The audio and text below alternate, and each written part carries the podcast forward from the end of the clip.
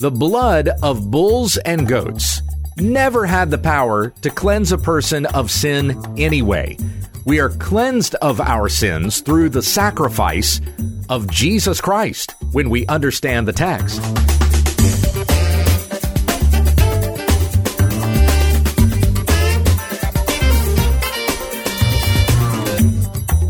This is when we understand the text, a daily Bible commentary that we may be equipped for every good work in Jesus Christ our Lord. Please tell others about our ministry at wwutt.com.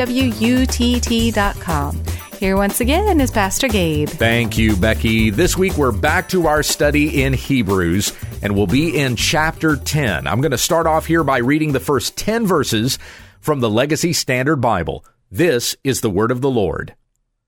For the law, since it has only a shadow of the good things to come and not the very form of the things, can never, by the same sacrifices which they offer continually year by year, make perfect those who draw near.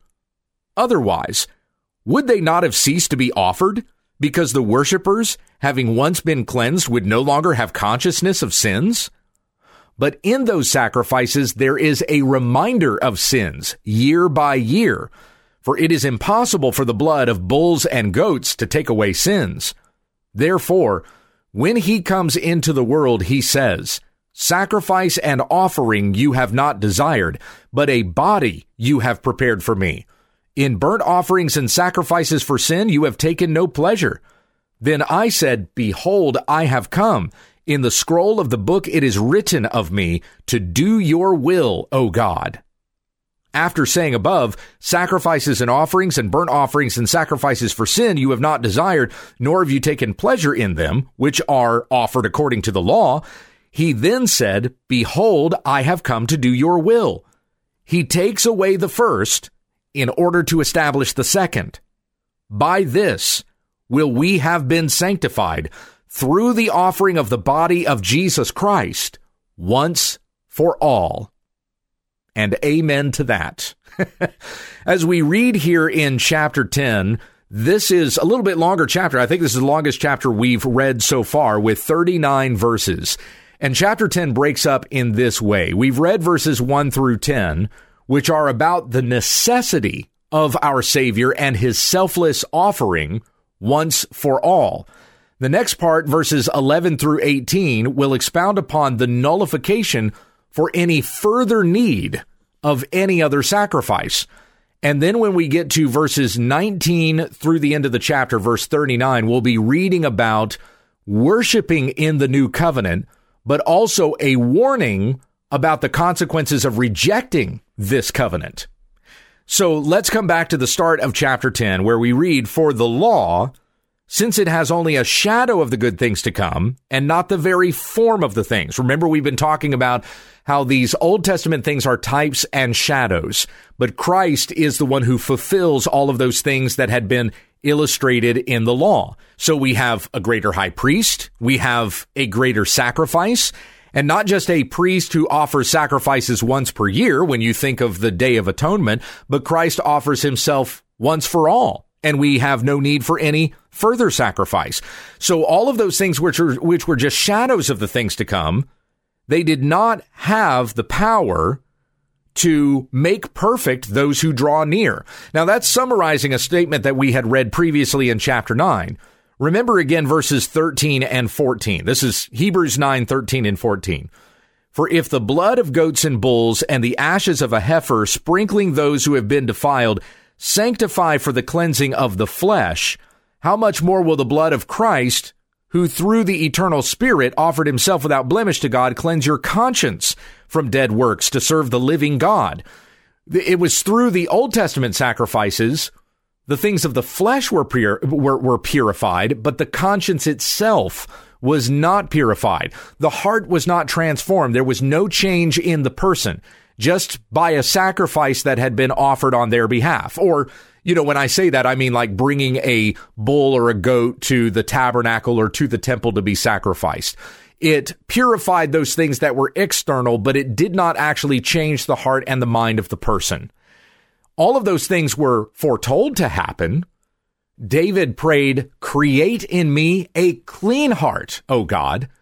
The Lord foretold through the prophet Ezekiel that there was a time that would come in which he would take out the heart of stone and he would replace it with a heart of flesh. In other words, I'm going to take out your hard heart and I'm going to give you a new soft heart and I will sprinkle clean water on you and cleanse you from all your uncleannesses. And I will put my spirit within you and cause you to walk in my statutes and be careful to obey my rules.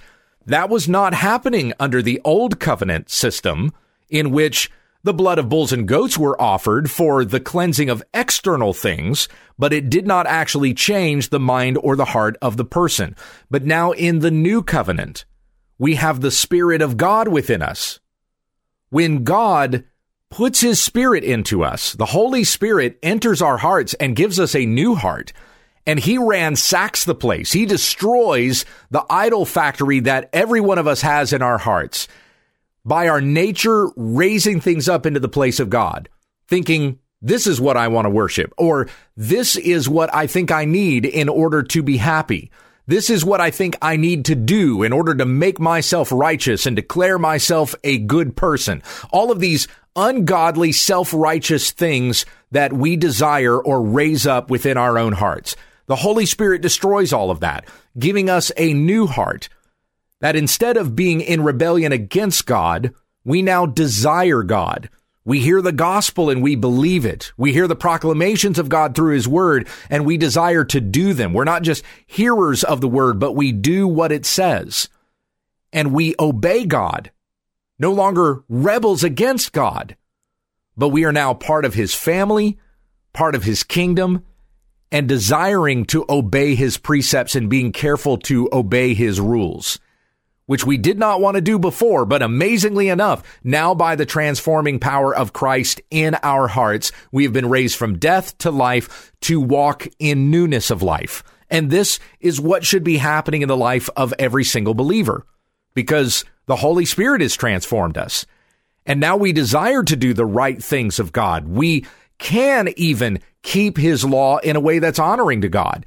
You know, there are people that do not believe in God. They are not followers of Christ and they are capable of obeying aspects of the law.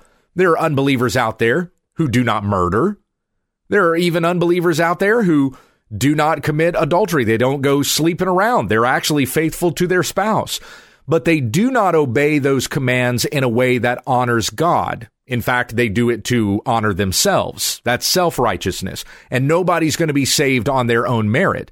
It's only when the Holy Spirit enters within us that we can obey God from the heart in a way that is honoring to God. Now, it indeed says that we're going to be judged by our works in the end, but those works that we'll be judged by are the works that have been carried out in God. Jesus said that the ones who will enter the kingdom of heaven are the ones who did the will of the Father. And we do the will of the Father when we have that new heart by the regenerating work of the Holy Spirit that is within us, causing us even to hear the gospel and recognize our sin and need for a Savior. And Jesus Christ is that Savior. He alone has the power to transform the heart, the mind, the conscience, whereas all those external things in the old covenant did not have, have the power to transform the person in that way. Verse 2 If they did, if those types and shadows did have the power to change a person, then they would only need to be offered once. Otherwise, they would not have continually be, uh, been offered because the worshippers, having once been cleansed, would no longer have consciousness of sins.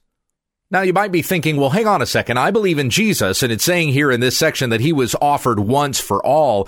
And as a follower of Jesus, I still have consciousness of sin. So what's that supposed to mean? Well, that is in reference to our guilt. Indeed, we do have consciousness of sin. We have consciousness of every time we sin. The difference being that before you were in Christ, you didn't really care about your sin. You weren't really doing anything to try to get rid of your sin. But in Christ, you know about your sin and you desire to get rid of it. Whatever I need to do to not have sin in my life, pursue righteousness, become more Christ-like. That's what I want. That's the desire and the intention of your heart. Whereas previously it was just, you know, whatever makes me feel good. Sure, there were probably limits on the amount of sin that you entered into, but that was God's restraining hand on you, that He was not letting you fall into deeper sin, which the depraved heart wants more and more of. If God hardens the heart, they fall into deeper and worse sins. But you were not falling into sins like that because because of God's restraining power. Though you did not know, it was God that was keeping you from worse sins. It was indeed he who was doing it. But now in Christ Jesus, you're aware of your sin and need for a savior, and you don't have guilt for those sins anymore because you know that Christ, who has offered himself once for all, has taken away those sins. So you don't have the guilt of the former sins. That's what's in view here with the statement that uh, that that if the old things were good enough, then a person would only need to be cleansed once and they would no longer have consciousness of sins. They wouldn't feel guilty anymore. There would no longer be guilt upon them. We have been justified by faith in the Lord Jesus Christ. He justifies us. He declares us innocent before a holy God. But that was not the case with Israel, even on the Day of Atonement. So we continue on in verse 3. But in those sacrifices, talking about the Old Testament way, the Old Covenant, in those sacrifices, there is a reminder of sins. Year by year, the very fact that there's Yom Kippur, the Day of Atonement, the very fact that that day exists reminds the people of God that there's sin and you still need to be cleansed of that sin. Now you might be thinking, well, goodness, was anybody in the Old Testament, anybody under that old covenant, were any of them ever saved? The answer is yes. They were saved in the old covenant, just like we come to salvation in the new. We're saved by grace through faith. But under the old covenant, there was the expectation of a savior that was to come that would fulfill all of these things that they had to do in the present. And then when that Savior came, when Jesus Christ came, when He died, He died not just for the sins of those who would believe in Him, but He died for the sins of those who did believe in Him in the present and even in the past. Those who had the expectation of Him who was to come. His sacrifice once for all was not just for those in the future, it was even for those in the past. Those who believed, and by their faith it was credited to them as righteousness. So is said of Abraham, and therefore is also said of us. Abraham is even our example, according to Romans 4 and Galatians 3. Just like Abraham believed God and it was credited to him as righteousness, so that is the case with us as well. But in that old covenant system, all of these things are types and shadows, looking for the one who would truly die and justify us once for all, and that is Jesus Christ. So, while the old covenant was at work, then it was it was a reminder, a year by year reminder of our sins and need for a savior and that hope uh, that hopeful expectation of the savior who was to come. Verse 4, for it is impossible for the blood of bulls and goats to take away sins. Now, we've read something like that previously in Hebrews, but here's the first place where it's stated exactly that way. The blood of bulls and goats never even had the power to take away sins anyway. All of the millions and millions of animals that were sacrificed, hundreds of millions, who knows how many it was. I mean, we, we read about some celebrations that took place in which there were tens of thousands of animals sacrificed in just that celebration. Probably even hundreds of thousands when you look at the, uh, the, the consecration of the temple once Solomon built it and then there was a week long celebration, which there were sacrifices continually that were going on. However many sacrifices that would have been. Hundreds of millions of animals sacrificed during the time of the old covenant. You could have sacrificed hundreds of millions more and it still would not have been enough to take away sin.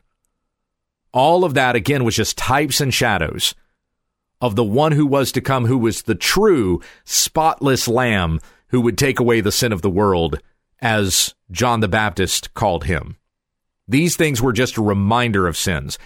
The blood of bulls and goats never had the power to take away sins. Therefore, verse 5, when he comes into the world, he says, and then we have this quotation from Psalm 40, verses 6 through 8. I'm going to go ahead and read that straight from Psalm 40, and you're going to notice a few differences here.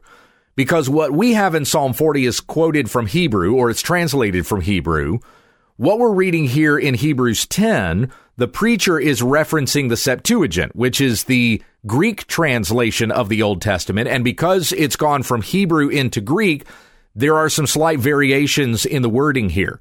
Nonetheless, it's from that translation the preacher is preaching from. So though there's some variation in the wording, the meaning has not changed. It's still preserved. The, the Holy Spirit of God has preserved the meaning exactly. And we'll observe that here in just a moment. So let me read from Psalm 40 verses 6 to 8. Sacrifice and meal offering you have not desired. My ears you have opened. Burnt offering and sin offering you have not required. Then I said, Behold, I come. In the scroll of the book it is written of me. I desire to do your will, O my God. Your law is written within my inner being.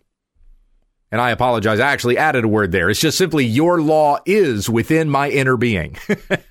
now, that was Christ. He had the law of God within himself and the desire to do it, and he did it perfectly and fulfilled it so that all who are in Christ, we're given that same heart that desires to do the law of God and fulfill it. Now, of course, we don't do it as perfectly as Jesus did, but that's our sanctification. We are growing in holiness and in righteousness with a desire to do God's word, just as Jesus desired to do the will of his Father. The heart of Christ becomes our heart when we become a follower of Jesus. So coming back to the way that this is quoted in Hebrews 10:5, when he comes into the world, he says, "Sacrifice and offering you have not desired, but a body you have prepared for me." Now already we see the first difference in Psalm 40 verse 6 it says my ears you have opened. It doesn't say a body you have prepared for me.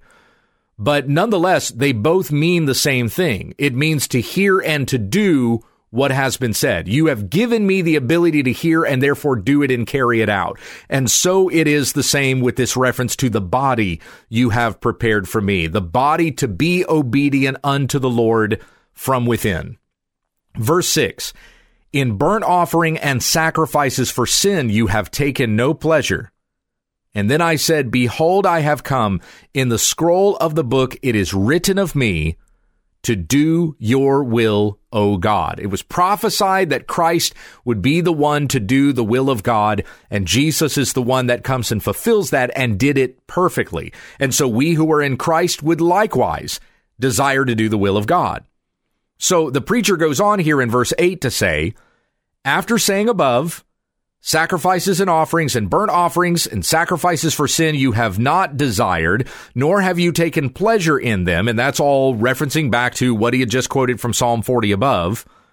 All of those things are offered according to the law. Then he said, verse 9, Behold, I have come to do your will. He takes away the first in order to establish the second. Now, what's the first? Well, the first is the old covenant laws that required sacrifices, and he takes them away. Jesus takes them away. Now, of course, in Matthew chapter 5, Jesus said, I have not come to abolish the law, but to fulfill it. So doesn't taking them away, doesn't that sound like he's abolishing the law? No, he fulfills the law so that that's taken away we don't have to offer sacrifices anymore because Christ offered himself once for all. Therefore, we don't have to have this practice of constantly offering things which did not even have the ability to cleanse us of sin anyway. So, Christ has shown that those things are of no value. They were inefficient. And praise the Lord, he has done away with them by the sacrifice of himself in his flesh, so that he may establish the second. Now, the second, the second covenant, is to do the will of God. The two stand in contrast with one another. There's the inefficiency of the former covenant in order that the necessity of his coming to do the will of God would be fully recognized. If the first covenant was good enough to take away sins, then there would have been no need for him to come and make an atonement for sins. But just the fact that he has come and sacrificed himself, even that is a declaration that the first covenant was never good enough. It is the new covenant through which God has taken away our sin and brought us to himself and granted to us, promised us an inheritance through Jesus Christ our Lord. So let me finish up with this last verse, verse 10. By this will we have been sanctified. By this will, by doing the will of God, by Christ doing the will of his Father, we've been sanctified through the offering of the body of Jesus Christ once for all. He will never die again, as it says in Hebrews, because death no longer has dominion over him. So he has died once for all, all who are in Christ. He's died once for all, all of our sins. He's died once for all. He is the sacrifice, and there never needs to be another. Amen. Glory, hallelujah. and in Christ Jesus, our sins are truly forgiven. Whereas the blood of bulls and goats did not have the power to forgive a person of sins, Jesus does. He even declared it in his earthly ministry, saying to those whom he healed, Your sins have been forgiven. And so all who are in Christ, we have been justified, declared innocent before a holy God, and promised eternal life with him. Let's stop there. We'll come back to our study of Hebrews 10 again tomorrow. Heavenly Father, we thank you for the goodness that you show us in Christ. And may we continue to live in keeping with your will, no longer in the sins and the passions of our flesh in which we formerly walked, but we put those things to death. For Christ has died for us, that we might live to him. And today we are obedient to you from the heart. As said in 1 John 1 9, if we ask forgiveness for our sins, you are faithful and just to forgive us our sins and cleanse us from all unrighteousness.